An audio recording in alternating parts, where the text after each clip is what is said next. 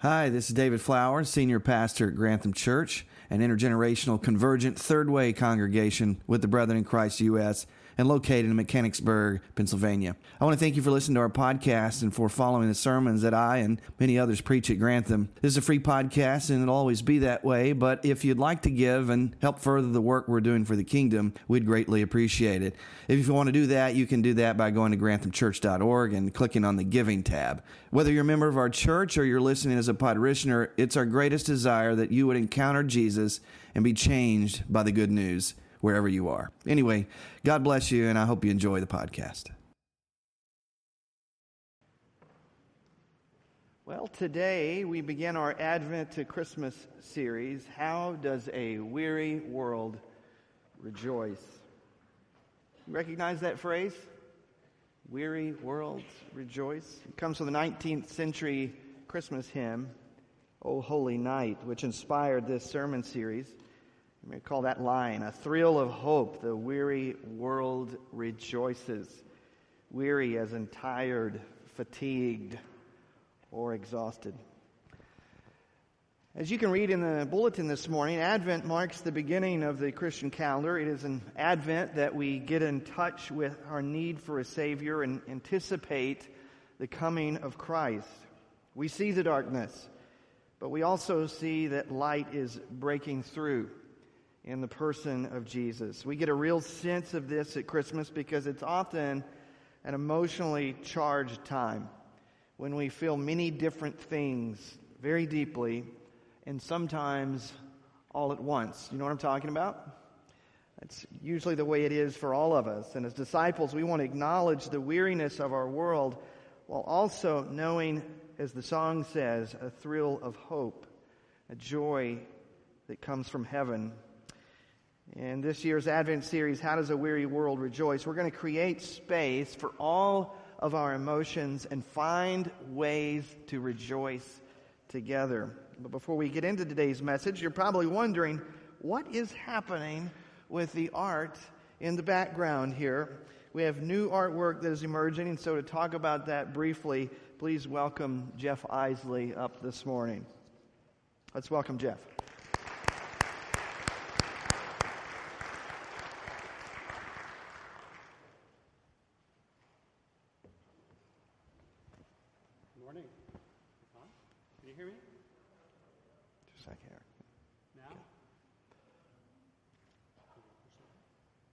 Hello. Oh, there we go. Yes, I'm Jeff. I'm here to answer that question, what's going on that wall. It looks different this morning than it did the other day when we were setting it up, and I think that's a good thing. Dave Perry and I met way back in September and talked a little bit about a possible future community arts project, and this was not anywhere close to our mindset at all at the time, but we had just come off of a summer of having Susan Bailey's Jelly Art show kind of all over the church from the back wall all the way to the gallery. And it was so energizing to us. So we asked her kind of on a whim, Susan, you had said you want to teach a class on this jelly art printing technique. And it would be a lot of fun to learn how to do that. I knew I was looking forward to that. But could we somehow combine it with Advent?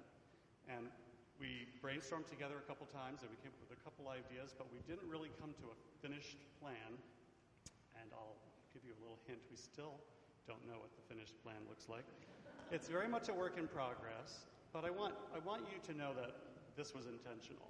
What you see up there isn't your typical Christmas imagery. It isn't your typical even Advent focus, but because of Dave Perry knew at that already back in September that this would be the theme, we decided we would do this project, even though we weren't quite sure how it was going to all come together. When I think about that meeting, and then the artists gathering to make the art, it reminded me this morning that there's a lot of meetings that happen in this building on a weekly basis, but not all of them end up with such a visible outcome. What you see is just one step of that outcome of this group of folks that got together. And that kind of surprisingly reminded me that meetings in church have consequences. Some meetings, the consequences are very visible, and that's what's happening here this morning. And a lot of times things are very invisible, and you don't really know what the effect of that meeting is going to be. But here's an example of something that's very visible. And I'm really grateful for this church and the artists who came out to work on this together. We had a lot of fun working together on making prints. A lot of good conversation. We talked about how this was not a very traditional Advent approach, and were people going to get it, quote unquote. That's kind of why I'm here. Dave Perry's away this weekend, as you know, and he said, someone has to get up and talk about this, explain it to people. And Susan said, she pointed to me. Susan said, no, I'm not doing it. What visual art does, that's a little different from some of the other art forms that we use here at Grantham, is it invites us to slow down and observe with our eyes and to attend to something. And art is something that you can't just walk past. It's not art if you're just walking right past it. But if it stops and makes you ponder a little bit, then it's working. So I want you to notice that there is an artist statement in the bulletin that you can ponder each week this month. This artwork invites us to notice how we can benefit from holding these opposite emotions together, weariness and joy. In the visual arts, that's very typical to represent with lights and darks. What you see up there is mostly dark. It was intentional. We saved a big pile of prints. We made about 500 prints in the course of the last 6 weeks. This first batch of 100 is the darker prints, and both Susan and I noticed after we started putting them on the wall that they don't look as dark as we were hoping that they would be. So you'll have to imagine them being really dark. I think it's because it's a big white wall.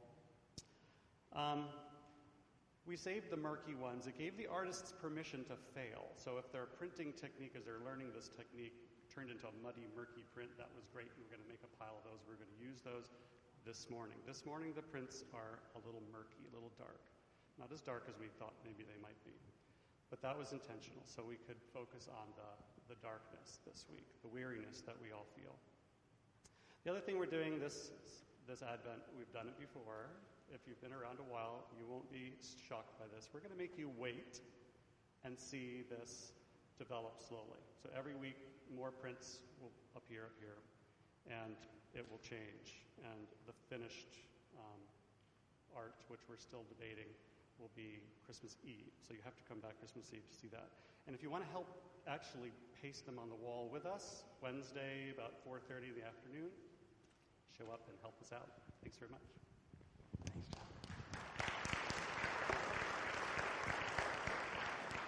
Thank you, Jeff and Susan and our entire visual arts team. So how does a weary world rejoice? Well, we acknowledge our weariness. That's the first message in our series. Would you pray with me? Father, Lord, we stop for a moment and we recognize our need for you. We ask, Holy Spirit, that you would speak to us now.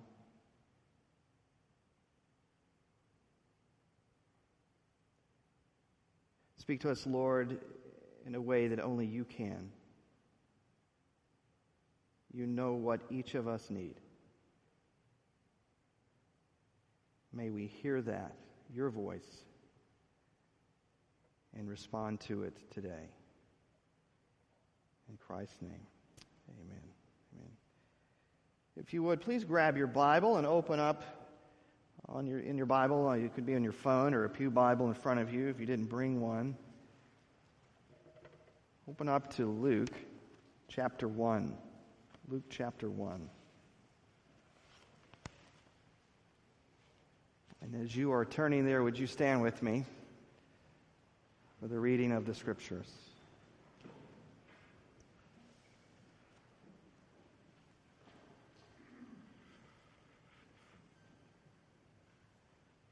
Luke chapter 1, beginning with verse 5. When Herod was king of Judea, there was a Jewish priest named Zechariah. He was a member of the priestly order of Abijah, and his wife Elizabeth was also from the priestly line of Aaron.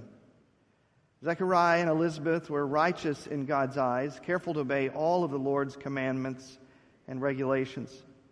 They had no children because Elizabeth was unable to conceive, and they were both very old.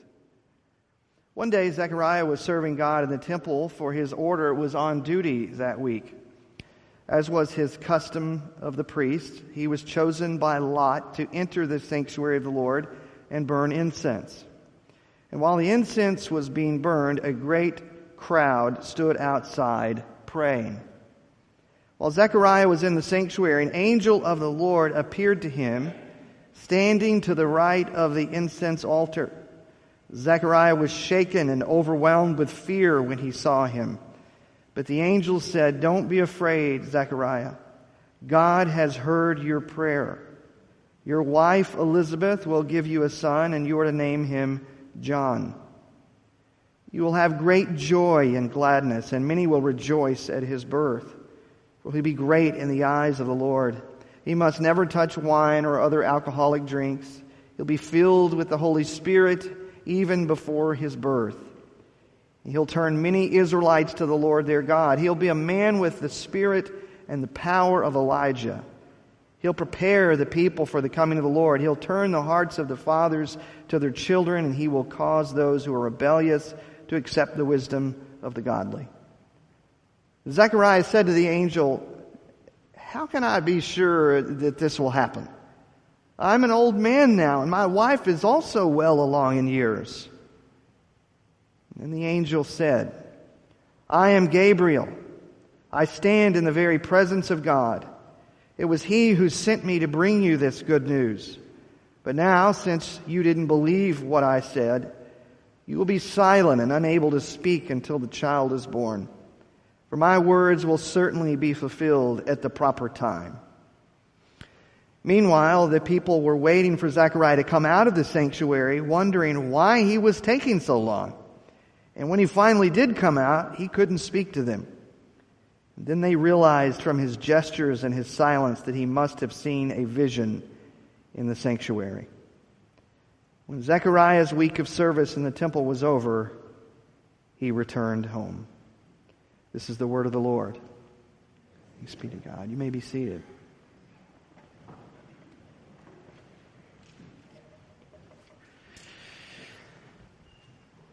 Have you ever been in a setting or a situation that was joyous, or, certainly had the potential for being joyous, but you were simultaneously mindful of something that wasn't right in the world?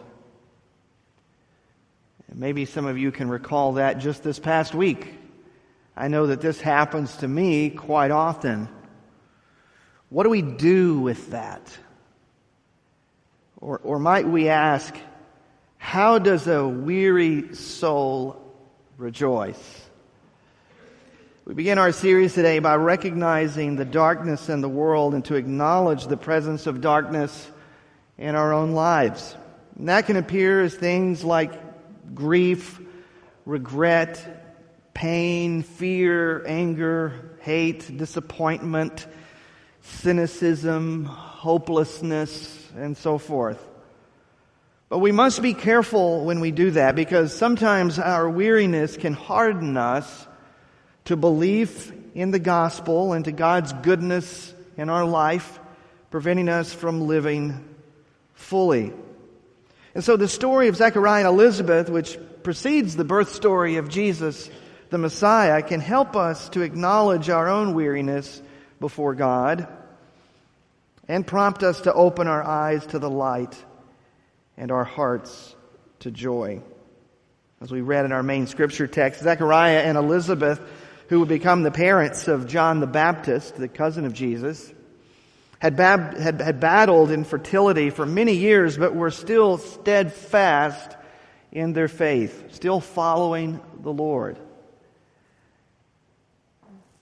However, you can keep to the path of righteousness and still become callous to the good news and skeptical of God doing the seemingly impossible because of your life experiences. And some of us know this. We can all relate, I think, to that in some way or another. And you might imagine, perhaps, Zechariah and Elizabeth, they feel the weight of hopes and dreams unattained. Perhaps it's after years of asking, "Why, Lord?" that Zechariah isn't at his best when he's doing his priestly duty that day, and he's not able to welcome joy when God sends a heavenly messenger in the temple. You recall that the angel Gabriel comes to Zechariah with a promise of good news, but Zechariah can't fully receive it. It's just too much for him, even though he had prayed for it for years. And he's cast into silence in this story for the duration of Elizabeth's pregnancy. Even she'll keep her gift hidden for several months, the scripture tells us. Now think about that. Friends, sometimes weariness can harden us and prevent us from living fully. It's been a hard journey. Grief has left a scar on us. As I said, made us callous. We're left waiting, trying not to be unbelieving, trying not to be bitter and cynical from those experiences, just clinging to whatever faith that we have left. We can be weary in various ways. We can be weary because of our age. We've seen a lot in our days, and that's made us hard, and it's made us cold inside. We can be weary because we were hurt somewhere in the past, and those wounds haven't healed. We can be weary because we've waited for years on something to change, but yet it still hasn't. We can be weary for lots of reasons, but do we have to remain weary? That's a question we need to answer this morning. Can we exchange our weariness for hope? Is it possible? Is there a way to experience weariness but trust in God and experience His joy? And church, I think that's possible. That's what I want to invite us into today. David the king and psalmist, he also believed so, and he expressed a full range of emotions in many of his poems and songs. Take, for example, Psalm 13. If you want to open up there, Psalm 13. 6 verses in this chapter. I'm going to read them all. Listen to this psalm. It captures David's heart in this weariness that we all feel at some point in our life. He said, "O Lord, how long will you forget me? Forever? How long will you look the other way? How long must I struggle with anguish in my soul, with sorrow in my heart every day? How long will my enemy have the upper hand? Turn and answer me, O Lord, my God. Restore the sparkle to my eyes, or I will die.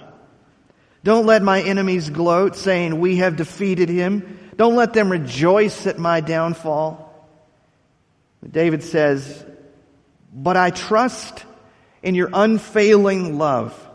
I'll rejoice because you have rescued me. I will sing to the Lord because he is good to me." And one of the things I love about many of the Psalms of David is they start with this raw, authentic honesty, acknowledging the weariness, acknowledging the isolation, the feeling of abandonment even. But yet he always seems to end it with confidence and trust in God. This is what it means to be people of faith, certainly to create space for all of our feelings, to recognize and be honest about the darkness, not to sugarcoat things, not to sweep things under the rug, but to be honest, to be vulnerable. But the end of it all, at the end of the day, at the end of our prayers, we express as people of faith a trust in God's unfailing love. Amen? You see, trusting in God's unfailing love and His ability to save us, being able to recognize His goodness in your life and in the world is important because amid weariness, there must be a light at the end of the tunnel. There must be a way to combat the weariness of the present evil age. There must be a glimpse of hope. The German theologian Jürgen Moltmann said that hope is anticipated joy. Hope is anticipated joy. That helps to sustain us during the weary times, and it grants us the opportunity to rejoice and express our trust in the Lord while we wait on his deliverance. As Pastor Melissa had said earlier, hope is not a wishful thinking. It's rooted in the truth of the gospel. It's rooted in the truth of the person of God revealed in Jesus. Hope is anticipated joy. Joy that the Lord will bring in time. Yes, we should acknowledge our weariness, but we also must recognize that we were made for joy. And we know it, right? When we find ourselves overcome with weariness and darkness, there's something in us that says it shouldn't be this way, right? It's because we were made for joy. And so we should thus welcome joy into our life at any point we discover it. Remember, joy is listed as a fruit of the Spirit in Galatians chapter 5. It's listed as a fruit of the Spirit. It's evidence of the life of God in us. And some of us have not given ourselves permission to experience joy. And I know this from personal experience. How can I feel joy when this evil, terrible thing is happening? But the Lord calls us to welcome the joy in the midst of the darkness. And we should also think of it this way, especially if you have a social conscience and you care about social justice. Listen to what Willie James Jennings said. Joy is an act of resistance against the forces of despair. Let me say that again. Joy is an act of resistance against the forces of despair. Therefore, we mustn't harden our hearts. We shouldn't let our weariness and lack of joy keep us from trusting in God's unfailing love, as David said in the Psalm, or blind us to the light of His truth, justice, and goodness in this world. For when our heavenly messenger or gift from God eventually comes, as it did to Zechariah there in the temple, we want to be receptive. We want to open ourselves up to God's answer to our prayers, of which we have prayed so long. As C.S. Lewis said, we want to be surprised by joy. And folks, the Lord wants to surprise us with it. That is why the Spirit inspired these words. And the author of Hebrews chapter 3, verses 12 through 15, he said, be careful then, dear brothers and sisters, make sure that your own hearts are not evil and unbelieving. In other words, don't become the evil that you hate. Don't become that evil that is dragging you down, making you weary. Make sure that your own hearts are not evil and unbelieving, turning you away from the living God. And isn't that what it does when we stew and sit in the weariness for too long? We begin to doubt the sovereignty, the love, the care, the power of God. So it's important for us to hold these together, to welcome the joy. Look at verse 13. He says, you must warn each other every day while it is still today. And it is today. So that none of you will be deceived by sin and hardened against God. That is, by your own sin, not to be deceived by it or by the sin of others. You see the sin, the evil, and the wickedness in the world. Don't be deceived. It doesn't get the last word. So don't let it harden you against God. Verse 14, for if we are faithful to the end, trusting God just as firmly as when we first believed. Can you remember back to that time? Trust and believe just as you did in the beginning when you first trusted Christ. Keep that freshness to your faith, the author of Hebrews is saying to us. For in it we will share in all that belongs to Christ. Remember what it says, and he quotes Psalm 95, 7 and 8. Today, when you hear his voice, don't harden your hearts as Israel did when they rebelled. And so, church, we may need to pray this line from David's prayer in Psalm 51 as we begin the season of Advent, the season of waiting, the season of longing. Listen to what he says in his well-known prayer of repentance. Psalm 51, verse 12, David said, "Restore to me, Lord, the joy of your salvation, and make me willing to obey you." Willing to obey, willing to believe, willing to trust, willing to hope. And hope is the anticipation of joy. Finally, brothers and sisters, here are some questions to help us reflect and respond to God's voice and the Spirit's invitation through this first message of Advent. Reflect on these with me. And I've personalized these questions for us this morning. Ask yourself, what is the darkness that I need to name in the world? Another way you can think of it is, what is it that is not of God? Can you name that this morning? What weariness do I carry in my own body and soul? And you might just prayerfully, if you want, you can close your eyes and just confess that to the Lord. Or if you're taking notes, you might just write it down. That might help you as well. What is it? What is the darkness that you need to name?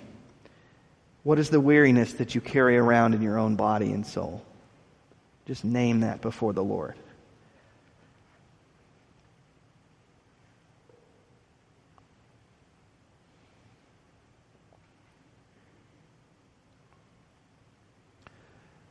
Number two, what does it look like for me to rejoice when I'm weary?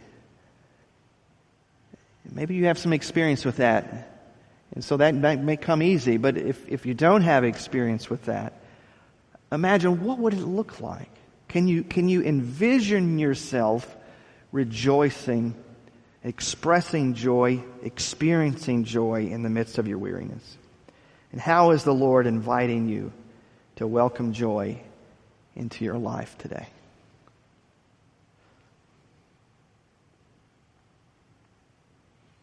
I hope that you can see that. You can get a vision of what it looks like to rejoice in the midst of the weariness. One thing that may help you is to just maybe close your eyes. I know the first thing that comes to my mind are my two little boys. Maybe it's your children. Maybe it's another loved one or a friend or someone who's been kind to you in this season. And then number three, and be honest about this, because freedom is on the other side of this door. Have past experiences and the weariness of the world hardened my heart to the goodness of God and others? I've been pastoring for quite a while, and I've seen this a lot. People that don't have a direct problem with you, they're carrying around a bunch of junk. They're carrying around a lot of burdens, a lot of bitterness and unforgiveness because of something that's happened to them in the past. In some way, we can all relate to that this morning, can't we? Amen? Let's acknowledge it as a part of our weariness. Let's confess it to God so that we can know His freedom and His joy. And if need be, pray that prayer that David prayed. Lord, restore to me the joy of your salvation. Restore to me, Lord, the joy of your salvation. Lord, that is our prayer this morning. We acknowledge our weariness. We acknowledge what is broken in the world, what is evil within us. We confess it to you, Lord. God, give us a sense for how you see these things. We know they break your heart, and that's why they break our heart. Because, Lord, we were made in your image.